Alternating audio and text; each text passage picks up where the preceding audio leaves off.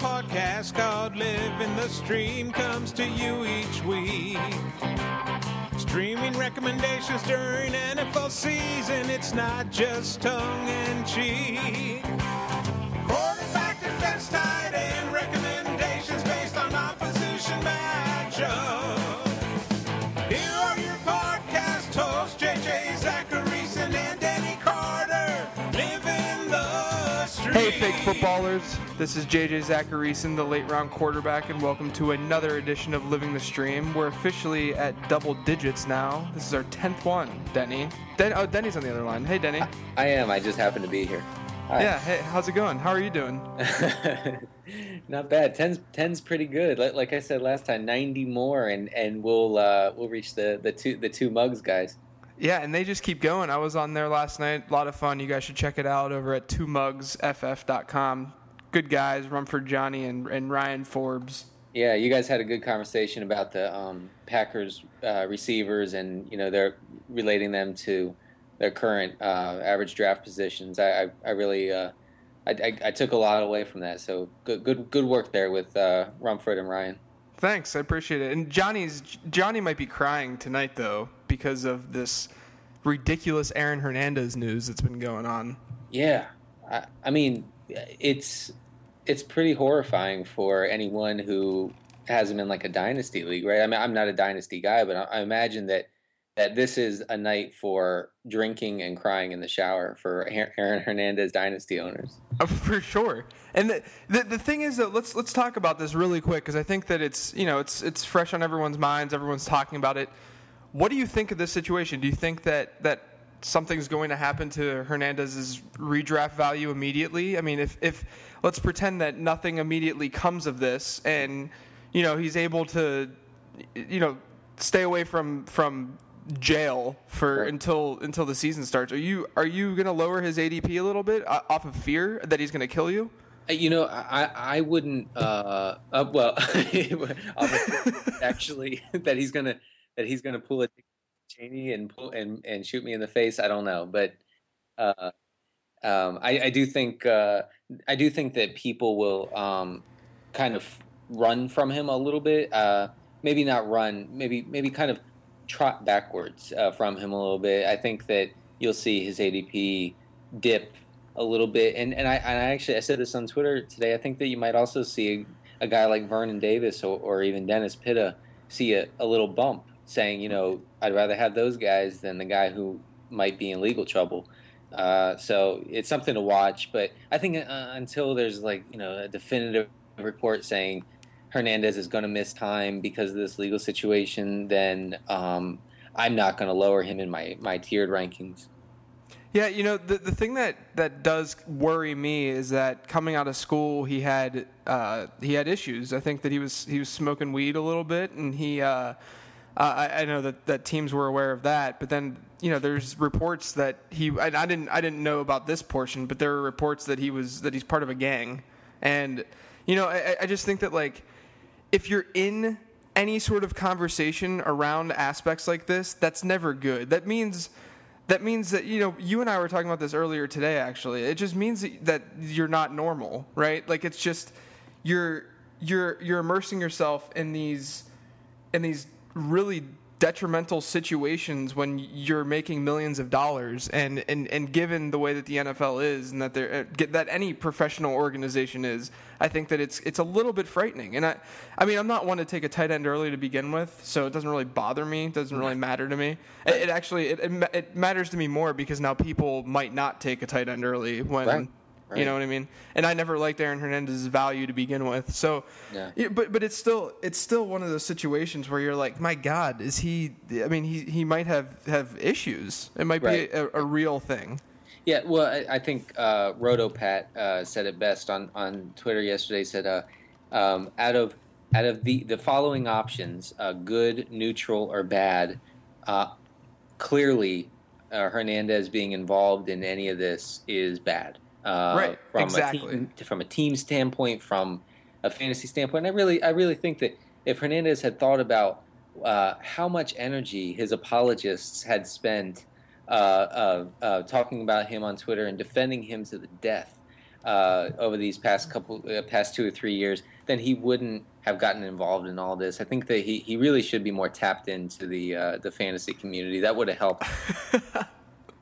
oh man, it, it's it's just it's a really really it's it's honestly a sad situation, and it's it's crazy that that it's him of all people with the Rob Gronkowski stuff going on.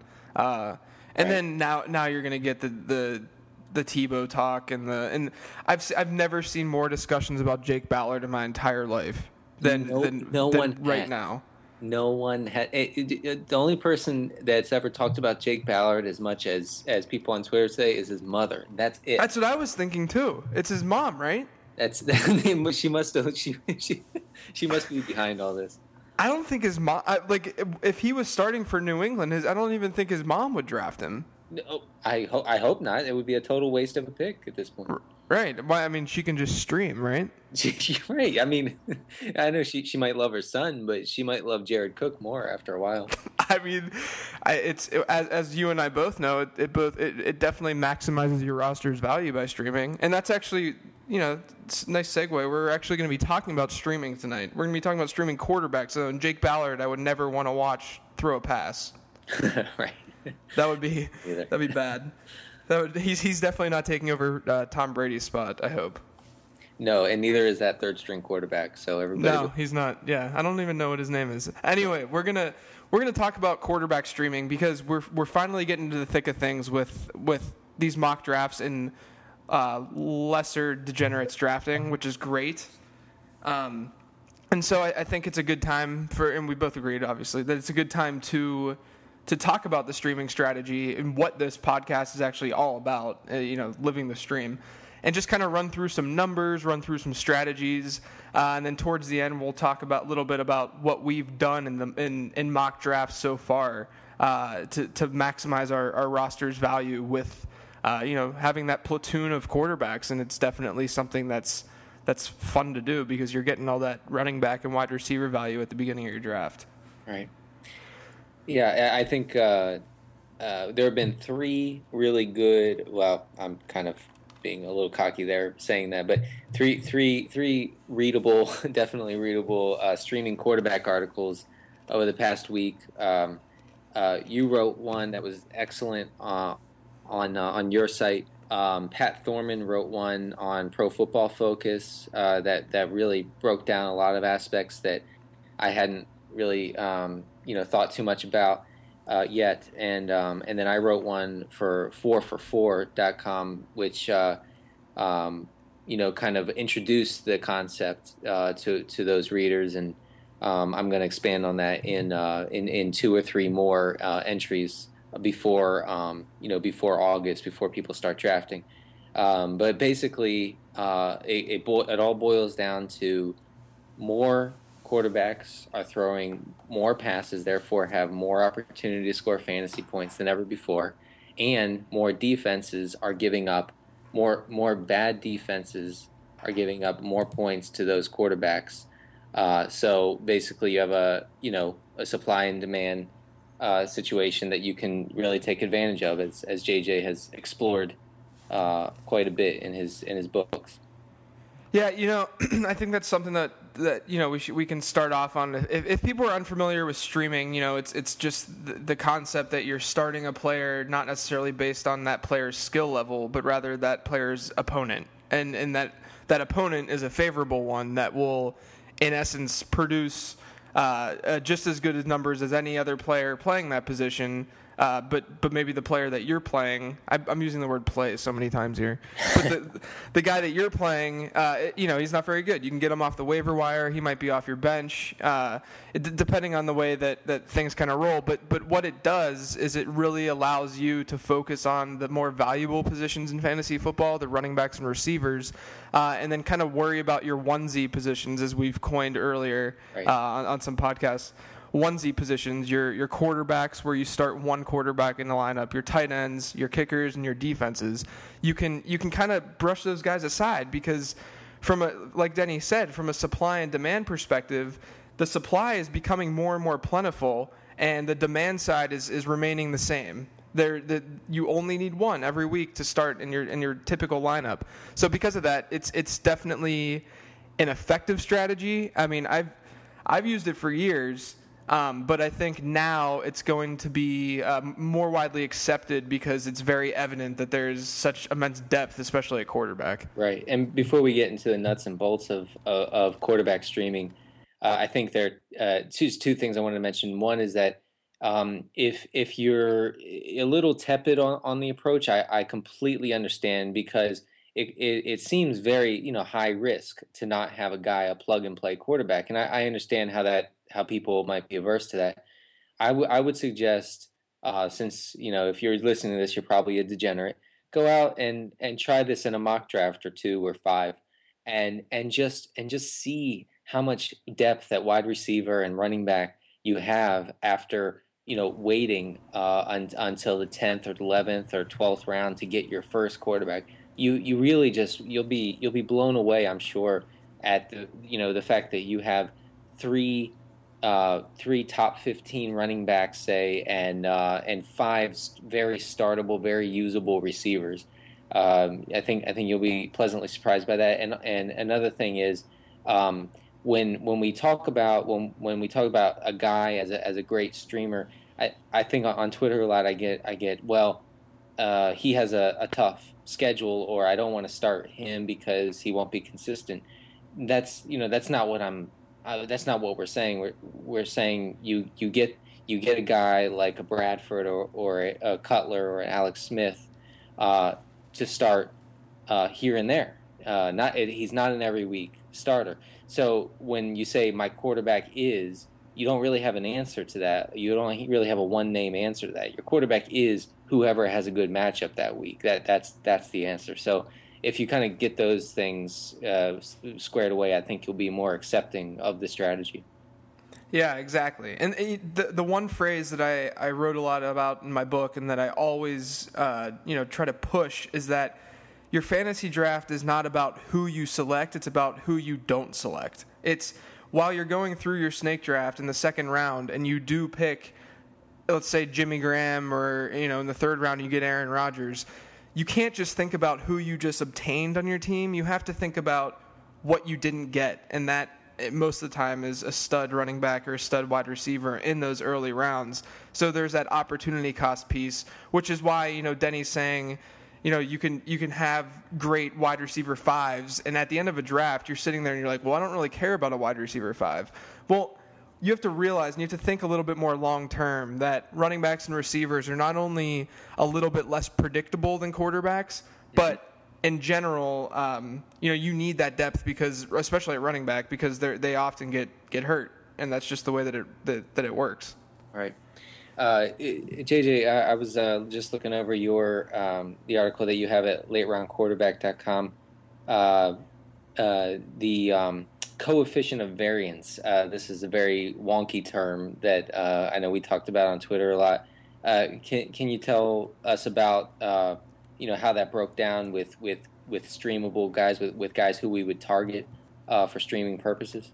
Yeah. So you know, first I want to I want to say that. Um, so Pat Thorman did a great article on Pro Football Focus where he looked at quarterbacks one through ten, what their averages were uh, against top half defenses, what their averages were per game against bottom half defenses, and then compared that to quarterbacks 11 to 20 and quarterbacks 21 through 30. I've referenced it a lot. I did a little bit of research on my own, and his numbers and my numbers seem to match up pretty well. And and it's interesting because quarterbacks, the the elite guys, the the, the QB ones they average uh, against against top half defenses against quarterbacks in fantasy. They averaged 19.8 points per game last year, but then whenever they played those bottom half defenses, it jumped up to 21.6, which is which is something that would be obvious because they're playing a worse defense, right? So, but then you get to that next tier, that QB 11 to QB 20, and against top defenses last year, they put up only 13.1 points per game, which was more than six and a half points less than those top tier quarterbacks.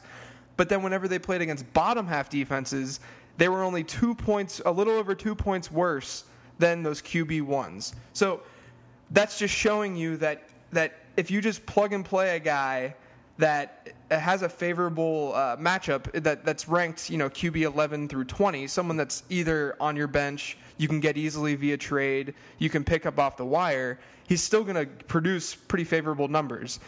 So that I, I, wanted to preface with that because it's really important to understand that idea before I really dig into the coefficient of variation piece. Yeah, and, but and that, yeah, that really that really shows off the downside, I think, of of the strategy. Like any strategy, there's going to be downside. This is not fail proof by any means, but you're not like you know it, when you start um, start Christian Ponder against the Bears, you're going to get that 13 points uh, average uh, points per game, like like you know Pat Thorman discovered on Pro Football Focus.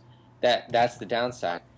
the The key is to not be committed to one guy as an every week starter. The key is to only look to exploit defenses who are being gouged by quarterbacks.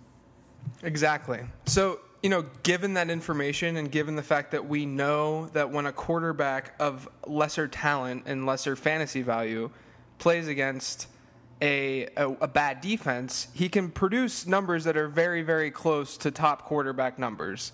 And since we know that, I did a little test on the I, I, I, did some math on it's called the coefficient of variation it's really really simple stuff where you take the standard deviation which is essentially taking data and finding the variance of that data and how much uh, a set of data varies and then you divide that by the mean of the data the average so the reason you do that and the reason why the coefficient of variation is effective is because you're able to compare different sets of data that have very different averages. And that's important in fantasy football because a quarterback, for instance, will have a higher average uh, than, than a tight end because they just score more points. But they might have a higher standard deviation because of that, because you're still going to get, you know, quarterback dud games where they uh, you know, ha, you know, Matt Ryan last year had that, Drew Brees had that three point game and stuff like, you know, that's that's bound to happen. So because of that, the variance still exists. So their standard deviation is still relatively high, and it's higher than tight ends, but it's high in comparison to their average, if that makes sense. So basically, what the coefficient of variation does is it standardizes all of these different sets of data and it gives you a number that you can compare from sets to data to see uh, what what sets are predictable towards their mean. So, you know, if you have the numbers 1, 5, 10, 15, whatever, you have this set of numbers. You know, obviously you want to have a, large sample size. You have this set of numbers and you find um, what the standard deviation of that set is, then you find what the average of that set is, and you take the standard deviation, divide it by the average, you get your coefficient. Now, this other set of numbers might be a lot lower, and then you, you do the same math, and then you can compare. So what I found was, um, and it's really it really shouldn't be a surprise, but the, the coefficient of variation for for quarterbacks, lower tiered quarterbacks, and I'm talking about quarterbacks 16 through 25, their coefficient of variations were identical to top 10 running backs, and they were it was lower than top 10 wide receivers and tight ends, which tells you that quarterbacks are more predictable towards their mean or their average than those elite wide receivers and running backs. And I, the the reason for that is actually quite simple. I think it's it's because you're you're getting more of a volume of uh, of of passes with quarterbacks as compared to rushing attempts or, or wide receiver targets. Right. And wide wide receivers are um, completely dependent upon quarterback play. Running backs are completely dependent on, let's say, a, a coach's decision to play them or not, like CJ Spiller last year. So the reason that these quarterbacks are more predictable is because they have a larger sample because they're throwing the ball 30 or more times a game. And and the, the thing that's important here is that we could also, you know, we could say, yeah, their their their coefficient of variation is low, and that means that they are more predictable to produce their average, which means if they average something that's pretty bad, like 10 points per game, then all you're saying is that, hey, they're going to get you 10 points a game. Why would you want to start that? Why does that matter? Well, we just talked about the fact that bottom half quarterbacks are producing 19 points per game, which is only two and a half less than top 10 quarterbacks. So if you know that and you know that they're very predictable, then you know and you should feel confident that when you slot those guys in your lineup, that they're going to produce fairly, uh, you know, reasonable numbers for your lineup. Right. Uh, yeah, I, I actually found found those numbers to be very, you know, reassuring. I, I, you know, as someone who has experimented with streaming quarterbacks for a couple years, for the better part of a couple years, uh, I've, I kind of, um, just from being around the game so much and from being so immersed in it, you, I got, I had the intuitive sense that you know th- this is working. You know, finding uh, mediocre type type quarterbacks with fantastic matchups uh, is is is you know really getting the job done. Um, but I, I didn't at the time, you know, a year and a half ago or even a year ago, I, di- I didn't have any numbers to really back up the the uh, the approach. So stuff like that, all, all those great stats that you just mentioned are uh, you know very uh, reassuring to me in, in that um, in that this is a real thing. Like we're not this is not made up. This is actually exploiting a really good opportunity uh, for people who um, who don't want to draft a, an elite quarterback, uh, you know, because of the supply and demand situation. Yeah, and, and you know, just for some uh, reference to some of the numbers that were in there, I mean, the the number, the coefficient of variation number is is going to be meaningless to anyone listening to this. It's all it's all so the closer to zero that this number is, the more predictable a set of data is. So the set of data that I looked at was every single performance by these groups of players. So QB 16 to QB 20, there's five quarterbacks analyzed there times the the 16 games that they played. Uh, in a season, so you know the, uh, the the 10 quarterbacks that I looked at, there's obviously 160 different set different uh, data points. So it was definitely still a large sample size. Um, but the, the one thing that's interesting is it, it plays into the fact that uh, if you look at, and this is kind of going a little bit off topic because we're going to only talk about quarterback streaming, but I think that this is very vital to a draft strategy and a reason that you uh, need to wait on a quarterback. But if you look at the wide receiver numbers, once you get to wide receiver 21, so 1 through 20s, fine. You, you get your coefficient of variation. It's a little bit uh, less predictable than uh, those quarterbacks 16 through 25. But you hit wide receiver 21 to 30, and the data becomes a lot less predictable to the average. Meaning, I've, I've, I've preached this in my book, and I've preached this on Twitter the, the reason that you get a wide receiver early in your fantasy draft is not necessarily because of a value based drafting analysis. The reason you get them is because of this this predictability of an inherently unpredictable position. So you get a guy like Megatron or, or Brandon Marshall who you plug and play, and sure they're going to give you maybe a four point, five point game at some point, but the wide receiver position in and of itself is um, is is very very unpredictable. So to get a guy like that actually holds a little bit more value because you're not you're not having to guess and grabbing Dar- Darrius Heyward-Bey off the waiver wire and trying to get lucky. Right. Yeah. Exactly. Yeah. No. It, uh, as as as much of a proponent of streaming certain positions as I am, uh, I someone on Twitter the other day said uh, said, "So you're going to stream your whole team?" And uh, no, obviously that's, that's what I mean. I'm going to stream certain. I'm going to stream defenses. I'm going to stream tight ends. I'm going to stream quarterbacks. But you know, when it's it's very uh, it's pretty luxurious to have plug and play running backs and wide receivers at your disposal. Exactly, and I was just I was actually just writing an article. Uh, I'm doing I'm doing a little bit of a Jimmy Graham analysis, and I was I was writing this article, and I I I realized I was like, you know, you cannot stream wide receivers, running backs. The only way that you could stream, legitimately stream wide receivers or running backs, because you, when you stream, you have this notion of predictability, right? Like mm. you want you you you you're you're playing them because you feel confident that they're going to produce a particular output. But with running backs and receivers, it's very difficult to do. Um, and, and, the reason you can do it with tight ends is because the quality of tight end that is out there is a lot better than that you would get at wide receiver, running back, because you're only starting one tight end. But the I, I, realized while writing it, I was like, you need to, you would need to, you would need to go running back, running back, running back, running back, running back at the beginning of your draft, which which means streaming's not really streaming or your running back might be an option, but it doesn't really matter because you're going to lose your fantasy league. Get right, exactly. Yeah, you, you can have all the fun you want streaming running backs, but uh, you know you're, you're going to win four games. So exactly, uh, it's just it's it's not it's not really a real thing. Um, if I could just get uh, into two two parts of um, my four for four uh, piece yes. on streaming quarterbacks, um, uh, two things that jumped out at me, and, listen, I, I, I want everybody to know I um, when when I parse uh, numbers like I did for this article. I, I had no preconceived notion of, of, of what uh, of what I was looking for. Now, I, I have an idea of, of what the numbers might look like, but uh, there are some times where we, when things come together, where and I'm, I'm, sure JJ has experienced the same thing, where you know after you're done uh, looking through a bunch of numbers and doing a bunch of calculations, and you have I know I have like you know, uh, three sheets of paper with all these notes uh, scribbled all over it because I'm 80 years old and I still use paper and pen.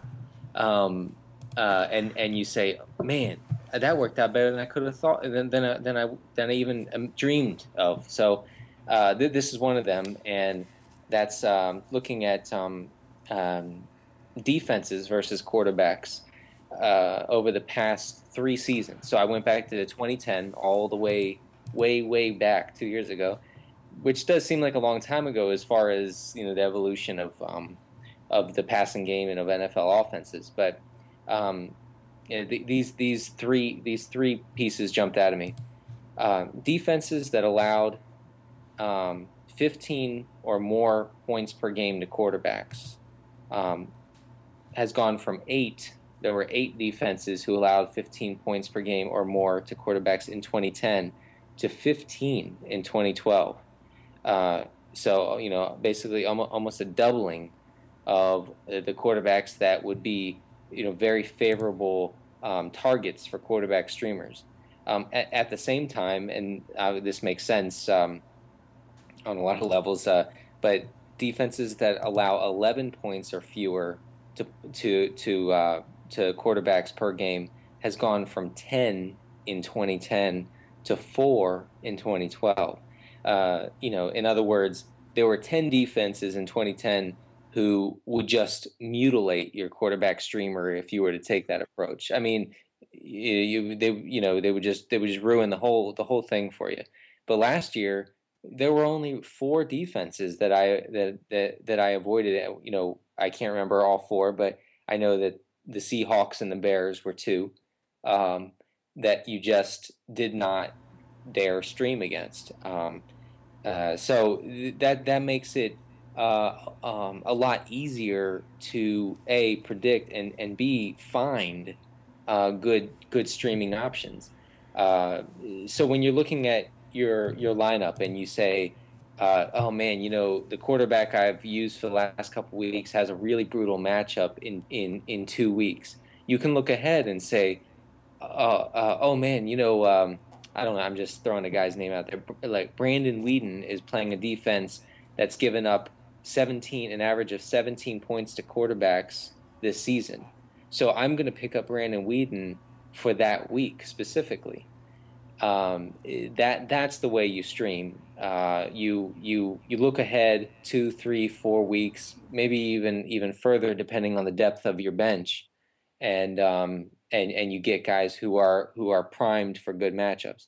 Um, at the same time as uh, defenses have become more generous to quarterbacks, um, the number of pass attempts uh, has has has really jumped uh, for for quarterbacks since 2009, uh, and that's not a surprise to anyone who watches football. But the the the increase was was a little bit surprising to me. Um, in 2009, uh, the 10 quarterbacks with the most pass attempts threw the ball 30.7 times.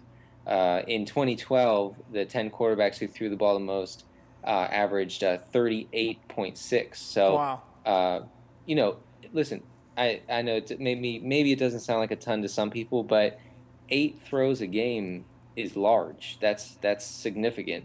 and when we when we talk about you know um, the the uh, chemistry the the uh, for uh, fantasy football success, we talk about a big part of it is opportunity.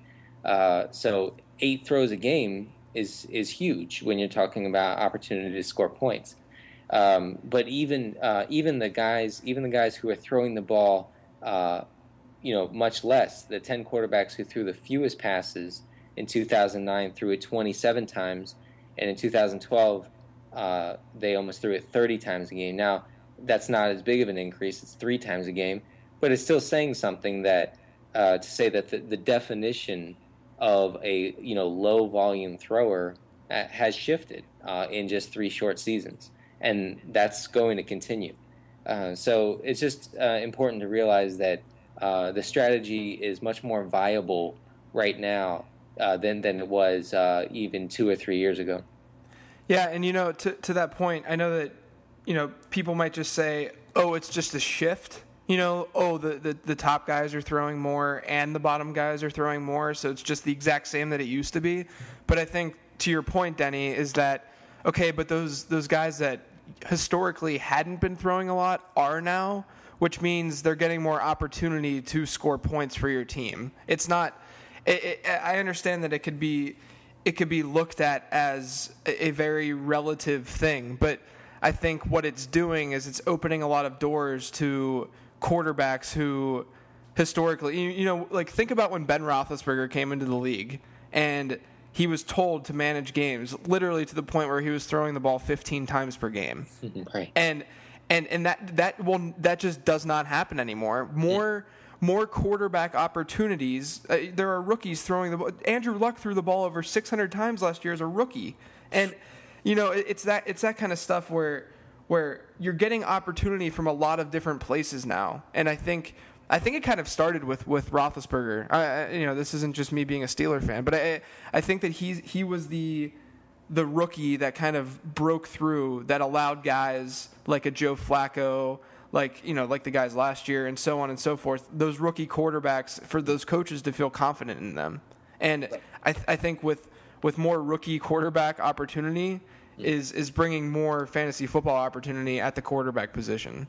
Right, uh, and and just talking about opportunity, uh, the the the ideal streamers uh, who I'll, I'll, talk about in subsequent articles. Um, three guys that jump out to me um, are uh, Jay Cutler, Alex Smith, and, um, and Sam Bradford. And I know that those three names probably made you throw up in your mouth a little bit somewhere somewhere out there. Um, and I and I totally understand because you know why? Because I still wouldn't want any of those three as my every week plug and play, no doubt starter. Uh, I would love them as a stream as a streamable quarterback option, and here's why: their ADP right now, and I don't think this will change. Their ADP does not reflect the spike in opportunity that they'll have this year um, all three are looking at a, at a jump in pass attempts. Uh, Andy Andy Reid, in case you didn't hear, is the coach of the Chiefs, and Andy Reid throws the ball a lot, a lot. Alex Smith has never thrown the ball as as, as much as he's going to this year, uh, so that hasn't really been kind of baked into his average draft position. Jay Cutler, his his coach Marc Trestman throws the ball a ton historically, unless he changes something drastically, which I don't think he will. Cutler's going to throw the ball a whole lot more than he did last year or the year before. He's going to throw the ball more than he ever has, probably. Um, and and Bradford, every day I see an item. There was another thing today where uh, I think it was um, uh, Schottenheimer, the uh, Brian Schottenheimer, the offensive coordinator of the Rams saying that uh, Bradford's a thousand years ahead of where he was uh, this time last year. Every day there's an item about a Rams coach or a Rams player just just screaming from the mountaintop, "Hey guys, hey, we're going to throw the ball a lot this year. We're going to throw it. We're going to spread it out. We're going to have one." Uh, you know, we're gonna, we're, we're gonna have single back formations. We're gonna have a lot of four and five wide receiver sets uh, we're going to throw it. The, the offense runs through Bradford for the first time ever, right? No Steven Jackson, it runs through him. And, and you know, he's being taken in the 13th round. Sam Bradford is a throwaway pick who I think with a spike in, in pass attempts, like like he we will see, I guarantee you we will see that. Uh, Bradford could be uh, in, in, every week starter, uh, except for maybe some of his brutal matchups in the NFC West. Uh, so, you know, when we talk about opportunity, you want to target guys whose opportunity has not been uh, incorporated in, into their ADP. Yeah, I, I completely agree with that, and I think, you know, I think that's the reason that I'm I'm more willing to take a guy like a Sam Bradford or a Jay Cutler over Joe Flacco, because I I kind of know what I'm going to get from from Flacco. Even though I, I understand he had a great great playoff run and and Cam Cameron's there, but in, it's it's a situation where I'm when you're drafting that late, you do not select uh, safe picks. You just don't. There's no reason to, especially with a position that you can easily replace. Right. And and that's what that's what quarterback the quarterback position is. So you know, getting a guy like Cutler, who you might want to, like you said, vomit when you when you hear his name, and and most definitely cry in the shower. the, he he you know he's he's shown that he can th- he he he can be a relevant fantasy quarterback, and given the fact that he does have the skill set uh, to be a good quarterback, and that he's going to be getting uh, Marc Trestman, that he got Martellus Bennett. Uh, that he does have weapons. I mean, that has to make you smile about that kind of value. Sure, sure. And and and by the way, I, I wanted to mention before I forget here, um, if you're really going to commit to the streaming uh, quarterback strategy, uh, I, I, I think it. I really think it's a thing where you have to be all in or all out. Um, I know it, it's very uncomfortable for people who have done um, their drafts in a certain way every year, no matter what. Uh, but something like, uh, you know, I, I, just, you know, I, am on Twitter constantly as a degenerate, and I see this. Uh, these people uh, do mock drafts, and they'll say, uh, you know, waited till the the eighth round to grab Romo, and then got Cutler in the twelfth. You know, right? And then imply that there's a streaming situation there that's not that's not the strategy. You you burned a mid round pick on a quarterback. You're going to use that guy every week. You're right when like in, unless something changes drastically during the season. You, are not going to be like, oh, this is the this is the week where I bench my eighth round quarterback Tony Romo for my twelfth round guy Jay Cutler. So um, you you either really need to commit to one or the other. Don't don't don't go in, in the middle ground. Um, uh, it's uh, it's it's probably as harmful a strategy as, as you can uh, employ this year. So, um, if you're going to stream, wait till the tenth, wait till the eleventh round to, to, to, grab a guy. I, I know you you might have a panic attack when guys are um, taking their backups and you're just taking your starter, but it's it's all it's all part of the all part of the plan. Yeah, and uh, we actually I, I, took to Twitter and just you know kind of threw it out there that if anyone had questions about uh, quarterback streaming, that we would we would kind of talk about it tonight on the pod. So I got I got one from Carrie Mullen who said, "Who or where is your planned streaming cutoff this year, or who do you stick with and who do you stream with?" So I think this is kind of a two part question where, you know, it, where, where is your cutoff with those QB ones, Denny, and then. Uh, after that, if you if you don't get that QB one, uh, where, where who are you looking to stream? Uh, so the the question is like, uh, who is the last the, the last quarterback you would take as yeah. A, yeah, I think I think it's a situation where here I'll I'll I'll answer the first part and then you okay. can maybe maybe give some some insight as to who you're looking at to stream. Sure, sure. Um, so, so ADP data, it, it's kind of crazy to see how some drafts are going. A lot of them have been different. I've been involved in a lot of, of different mock drafts, um, but it, you know, it's it's pretty standard. Uh, the 12th quarterback in 12 team leagues going in the eighth round, which is historically the spot where you should start looking for your late round quarterback. Um, but this year, obviously, it's a little bit different. That's where Tony Romo is going. Excuse me. And the problem that I have with selecting Tony Romo in the eighth round is what you're foregoing at wide receiver still. You still have potentially a guy like DeSean Jackson, Cecil Shorts, even Stevie, even Stevie Johnson, Kenny Britt. I'd still rather take a flyer on. Uh, Mike Williams in Tampa. I mean, there is some solid, solid value. And then at running back, you still have Mark Ingram, uh, Shane Vereen. If he's some, I, I, don't know how the heck he has an eighth round uh, ADP. But you know, Vereen or even a, even a Ben Tate just to take a flyer on in case in case the uh, the wheels really are coming off of Foster.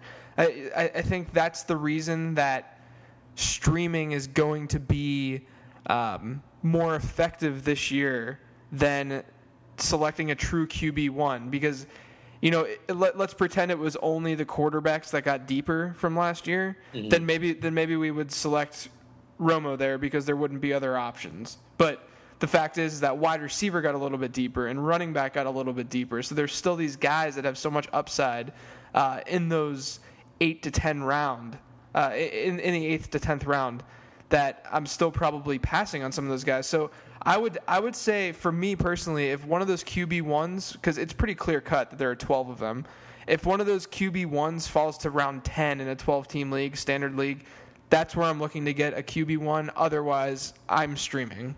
Oh yeah, yeah. Oh, I see what. Oh yeah. Okay. I I'm sorry. I'm, I was being dense. Uh, yeah. yes.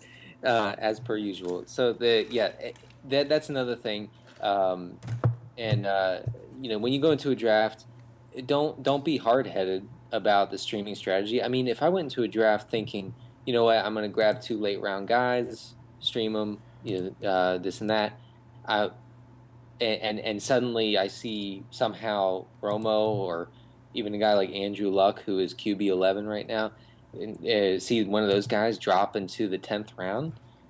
I, am probably going to take them. I mean, you know, don't uh, uh, don't don't be overly committed to the streaming strategy. I remember, um, uh, and I think you mentioned this on the Two Mugs podcast. Uh, in a mock draft back in the dark days of February, you took Aaron Rodgers in the fifth round, which right. is kind of inexplicable that he dropped that far. But um, because at at fifth at the in the fifth round, you have equity, you have value in in, in Rodgers. So so yeah, it's important not to be overly committed to streaming. But I I would say yeah. I mean, if if a guy, um, even like Stafford, who I see has climbed to QB eight, which is right. surprising to me because I just there's so much Stafford hate last year. Right. Uh, if if someone if any of those top twelve guys drops to the tenth round, I I would take. Yeah. From from a from a streaming perspective, then I the the the approach that I've kind of taken has been to pair a um, one one of the proven veterans, not proven, I, shouldn't say proven, just a veteran guy, and Alex Smith or Carson Palmer, with uh, maybe one of a little bit of ambiguity, like Ryan Tannehill or, or Sam Bradford. Do you agree or disagree with that? Uh, yeah, I, well, I'm not I'm not big on drafting backup quarterbacks. Um, like uh, last year, in in the one league, uh, I, I I had Stafford as a keeper in in one league, which was sad for me. Um, I didn't draft a backup uh, because I figured if I ever needed one, I the guy I could pick up off the wire would be as sure. good, as good as the as good as the guy I could get in the thirteenth round. Sure, but streaming purposes, you would Oh, you? Yeah, no, no, streaming. Yeah, sure. Yeah. Okay. Mm-hmm. Just making sure. Um, another another question I had that I got um, was regarding uh, auction drafts. I'm a big auction draft guy.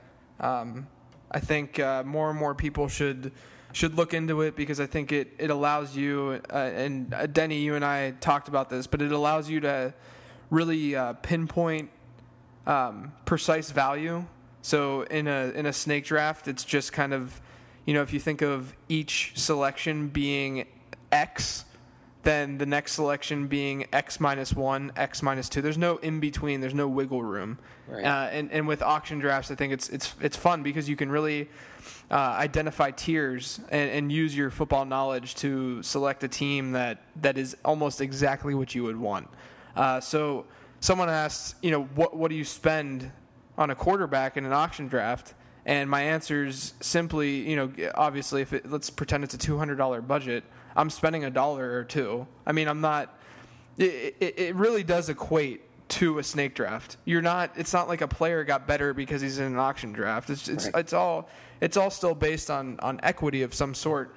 But I think that you're able to not be forced to spend a pick on a player and you're able to spend the minimum pick, the equivalent of what you would spend on a kicker or a defense uh, in a snake draft on a quarterback, and then Right. you're able to really build up that that running back and wide receiver arsenal. Right, exactly, and and I think if you really buy into the late round quarterback strategy, which I, I'm guessing a lot of people who listen to this uh, do, uh, then I, I think a, a great and I talked with JJ about this today. Um, a great way to approach the early part of an auction draft is to is to nominate elite quarterbacks. Throw throw those guys out there. You know, throw throw Rodgers, throw Manning, uh, Peyton Manning, throw Tom Brady and Cam Newton, throw Kaepernick, throw all of them out there. See see uh, see if if you can start bidding wars between people who are going to dump a huge part of their uh, uh, allotment into uh, these quarterbacks who you never intended to draft anyway. Um, and then if they spend a lot early on um, on these on these quarterbacks, then they'll they'll probably not everyone, but a lot of people will be a lot less likely to go all in on you know that running back that you wanted or that wide receiver that that you were uh, targeting. Yeah, exactly. Um, the the last thing that I wanted to touch on, we got a question about free agent auction budgets. I don't know if you use a free agent auction budget ever, Denny. Um, Sometimes. My, my, yeah, my my big league actually last year finally switched over to it, um, and I I mean I'd used it in the past and whatnot, but the the question I think it's a really good one. Uh, you know, can you still stream if you have that free agent auction budget? Um, I have. I don't know if you have any thoughts. I'll, I'll give you mine, I guess, real quick. I think the one of the benefits that often goes uh, unnoticed with with drafting a tight end and a and a quarterback late is that your needs are not the needs of other teams in your league. You you now have this crazy library of running backs and wide receivers. So when there is a random, uh, which is bound to happen, a random wide receiver, running back that comes out of nowhere and has a big big week that you want to spend a lot of your budget on, um, you don't have to do that. You you feel good about your running backs and wide receivers, and you're able to then uh, kind of spend less money on something that's in less demand, which is a quarterback. Because most people, especially this year, almost everyone in your league is going to have a solid QB one that they're not really going to care about. So you can just spend a dollar on your on your free agent auction budget every Tuesday or Wednesday or whatever, and I think that that you'll be fine. You won't run out of money. And and the only time that that you really need to spend money on running backs and receivers and whatnot is when you know your team your team just gets completely unlucky and by that point that's just kind of the way that the dice roll with with fantasy Yeah. football Yeah, no, I, I, I think that's a, a great point to say that, um, you know, not many people are going to be uh, dumping their free agent uh, budget into, um, you know, Alex Smith for a Week Five matchup against Right. somebody. Um, you could pick them up for a dollar or two, and, and use them. And and I, I also I, I want to make it clear that um, when we talk about uh, quarterback streaming, it's not like it's not like you're going to have 17 different quarterbacks on your roster throughout the season. It's not it's not like Right. that. You, you can easily, you know, stream successfully with with, you know, throughout the whole year 5, maybe 6 quarterbacks. So, you know, with a with a with a budget, it shouldn't really make that big of a difference. right i mean the most you could do is what fif- 14 or 15 if you make it to the championship Yeah. i mean that's Yeah. just and that, that's just weird Yeah, Like you- would be strange. you know, yeah. part of it too is that you want to stream guys in chunks. You know, you want to be able to take a guy and say, "Oh my gosh, his schedule's so soft. I'm just going to play him for three straight weeks," and and not feel committed to, you know, getting a new guy every single week, which is fine. You can still do that, but mm-hmm. I, I think that there's that benefit, like you said earlier in the podcast, of kind of looking ahead a mm. few weeks in advance. Oh, it's it's the best way because a, a lot you'll find a lot of owners don't they don't look ahead that far, and if you're able to do that, then you get you know you finally get to that week that you were looking forward to, and you're you're you're in fantastic shape, and you see other people scrambling on the waiver wire. It's it's quite a quite a nice feeling to see other people desperate and and panicking and weeping. Oh yeah, I remember last year the the Colts had like an unreal easy schedule, just a complete cakewalk after like week three. So I mean, Andrew Luck didn't go drafted in one of my leagues, and just this is just you know anecdotal, obviously, but um, I snagged him after after week one, and it wasn't any. It's not like it was a special week or anything, but it was just that that forethought that he was going to have this easy schedule moving forward. Sure, sure. Yeah, I mean, just, you know, look ahead. I mean, and and also, you know, it's it's important to. I wrote about this for the fake football to trust your eyes with with what Right. you see. You know, say, it, I mean, numbers are incredibly important, and I don't base much on on you know film as we talked about last podcast. I don't. Um, I know I just said film with such vitriol. Film, film. How dare you? Um, but I, you know, because I'm not, I, I don't know what I'm looking for. I just, I'm just a big dumb animal who watches um, the ball be thrown around the field. So, um, I, um, I, anyway, what was I saying? Oh, trust, yes, yes, like you did, like you did. Trust your eyes once in a while. Take a flyer on a guy, see if his uh, matchups are favorable down the line, and and uh, you'll be good. Yeah. All right, buddy. I think it might be time. All right, you want to start? Yeah, I think I'll I'll I'll rant first tonight. Okay. I'm not gonna I'm not gonna rant about Aaron Hernandez. I was I was kind of passionate about that and the oh my god the Steve Gleason thing. Oh my god, that the radio show in Atlanta Oh, making fun of him for his ALS. I can't even. That, that's like way too serious of a topic to get into Oh, on this man. podcast. Oh, But but just just for the record, I those guys are idiots and they they deserve more than being fired. I'm gonna I'm gonna step out on a limb here and say I disagree with those guys. Yeah, it's really is that Bam, bam, man. It's it's bold. I know it's bold. It is bold, man. All right, well, Denny, tonight I'm gonna I'm gonna rant about stubbornness. Um, you know, I understand in fantasy football that we fall in love with players and, and player situations, and there are new coaches and there are new offensive systems, and we get really excited in February, March, and April. You know, I for one, I loved Vic Ballard, loved him, Uh, to to to a kind of disgusting point, and and Brad Ahmad Bradshaw just completely stole that away from me. That love that I had for Vic Ballard, and, and but now quite quite obviously I don't love Vic Ballard. I'm sorry, Vic Ballard, but our our relationship is over because things change, and that's just kind of the way that things work. You know, just because you make a statement in March doesn't mean that you have to stick with that statement. Part of fantasy football and winning is about being flexible, and if you ever change your mind, you're never going to win. It's as simple as that. So all I have to say with this this short rant is to open up your mind, open up your hearts, and listen to what people have to say. Chances are you'll learn something and perhaps change your mind on a player or aspect of the game of fantasy football. There you go. Good rant, and yeah, I mean, I'm gonna I'm gonna have a gratuitous plug for my book right now and say that that is I've I spend a couple chapters talking about being flexible with your uh, you know with your game plan in uh, in my book How to Think Like a Fantasy Football Winner for three ninety nine on Amazon and iTunes. So go buy it anyway. Because because your son's life depends on it. because I mean, listen, if you if you hate babies, he's six months old. If you hate babies, then don't, then don't buy my book. That's that's all. That's that's the pitch that I have for you. Could, could you you, you got to make a meme of him with the like some sort of advertisement. Right, right, right. Oh, oh, you won't buy my father's book? I guess I guess you want me to starve. Hmm. That's so messed up. I'm sorry, that that is wrong. Um, Oh man. my my my rant will be short too. I think I think this is a symptom of our starvation for football right now because this is really a, a dead zone for for football. Um, the the Tebow at tight end talk is a little mm, nuts. I don't. I mean, I I get where the thought comes from, but the fact that that is like a dominant string of conversation, strain of conversation right now, is it really speaks to our need for actual football happenings. Um, there's been no indication from the Patriots that this is going to happen.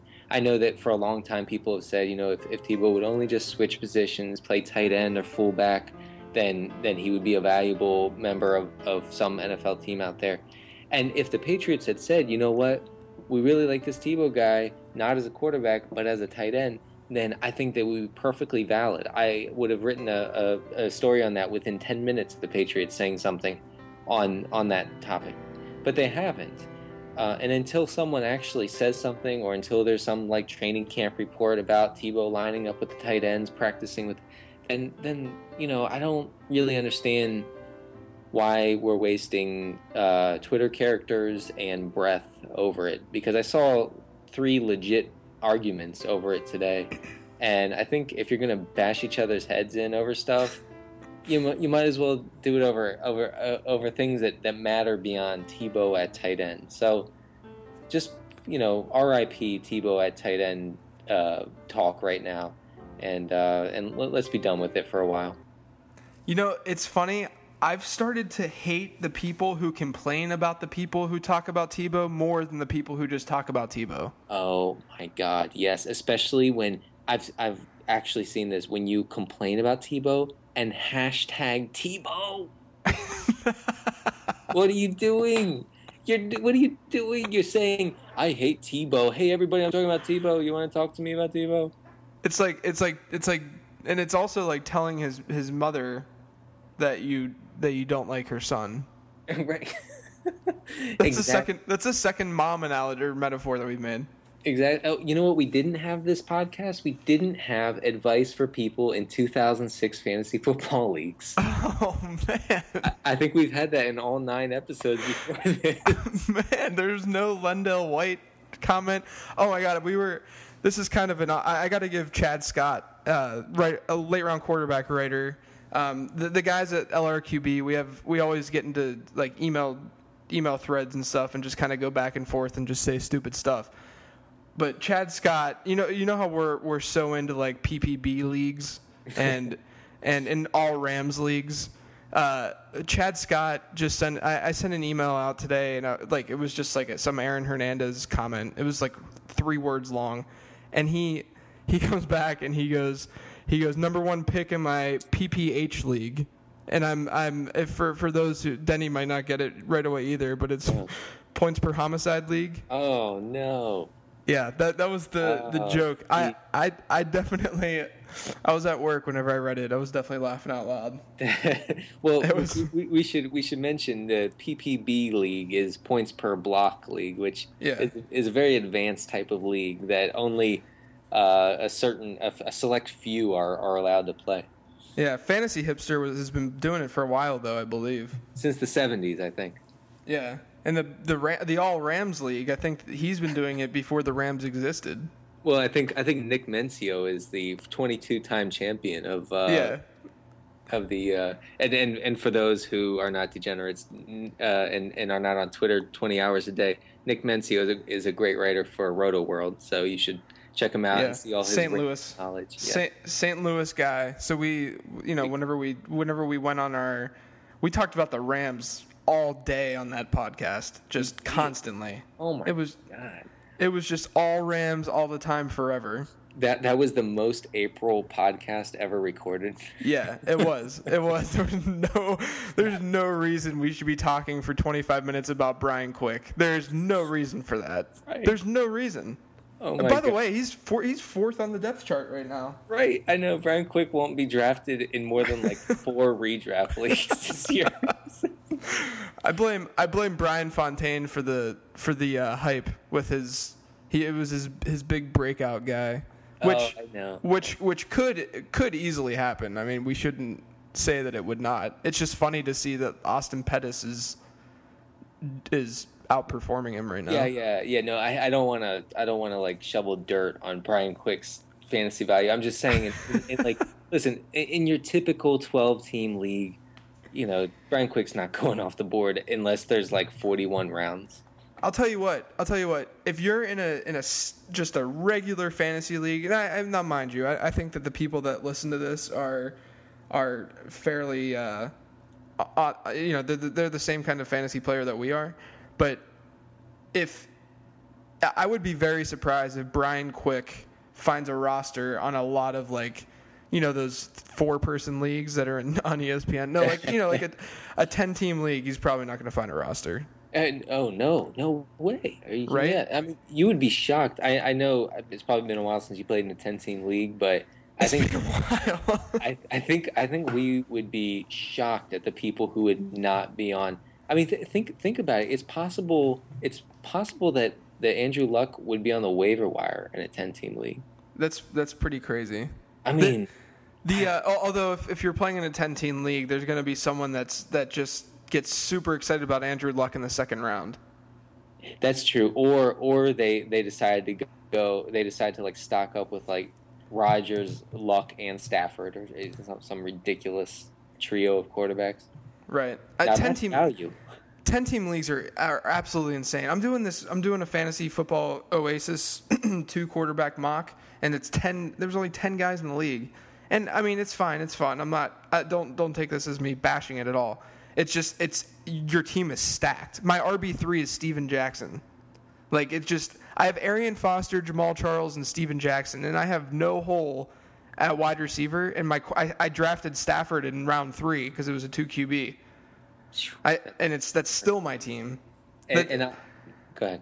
I'm patting myself on the back right now. By the way, Uh, no, I I can hear it actually from here, but um, I I do want to point out to people uh, this didn't strike me until I was well into you know fantasy uh, foosball that um, the smaller the league, um, the the the the less advantage that you have as as a as an obsessive.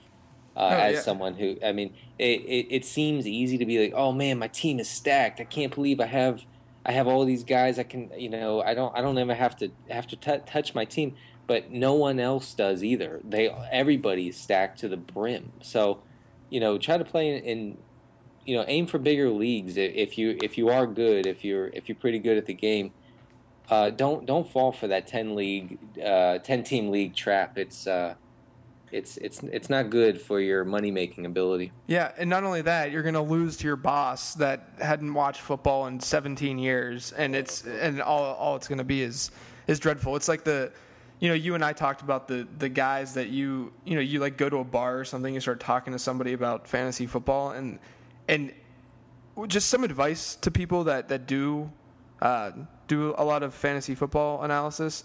Don't do that. Don't talk to don't talk to like like casual friends at bars about about fantasy football because you're going to want to get so much deeper and all they're going to want to talk about is the fact that they drafted Aaron Rodgers and Drew Brees in the first two rounds and won their fantasy championship. Right? Yeah, they won their, their eight team league where there were there were four dead teams. yeah, exactly. There, I think I think there were three dogs and a couple cats in the league. it's just completely out of control. So, So that's. Uh, I think it's time to, to close this one out. Any uh, any last words, Denny? uh, phew. last words. Uh, oh, oh, well, well, buy my book to feed my kid, and uh, look out for um, my uh, my next streaming quarterback articles on um, on four for four. They're coming soon. Yeah, that's pretty sweet. Four for four's got a got a great new writer. Oh, thank you. You too. Yeah. Um, so yeah, I'm I'm JJ. I'm at late round QB on Twitter. I buy my book too. Yeah, the- do that. By the way, can we just right now just say that like our books, like people were talking. We had like two or three people on Twitter this week. They were like, I don't know if I should buy Denny's book or JJ's book. And it's like, it's like they're they're not. You're, that's like saying I don't know if I want to buy this car or this lamp. Like I, like what? Assuming that they were the same price point, it's just why they're they're not at all. They don't have the same utility whatsoever. It's just whatever, whatever. I mean, it's they're different. They actually coincide well together and they complement each other. They're, they both mention the word fantasy many times in each book, but that that's that's about the end of the similarities there. So I mean, they're they're friends. they are friends. They are. I mean, that's but that's about it. They that yeah. They they both have words in paragraphs. Yeah, So- and I and I made the cover for both of them. yeah you you you did, and thank you thank you for that. I actually I've got a lot of compliments on that, and Oh, uh, nice, I think it makes me look like more of a degenerate than I actually am. So thank you. nice, awesome. All right, guys. Well, I think it's time that Denny and I go get our usual milkshakes. Post show milkshakes. Mm. Post show milkshake. All right, guys. Thanks for listening. Uh, we'll be back probably in a week, week and a half. Take it easy. Thank you for listening to the Stream. We hope you enjoyed the internet podcast. Don't forget to subscribe on iTunes now. It won't take long, it's fast. For more fantasy football info, check out.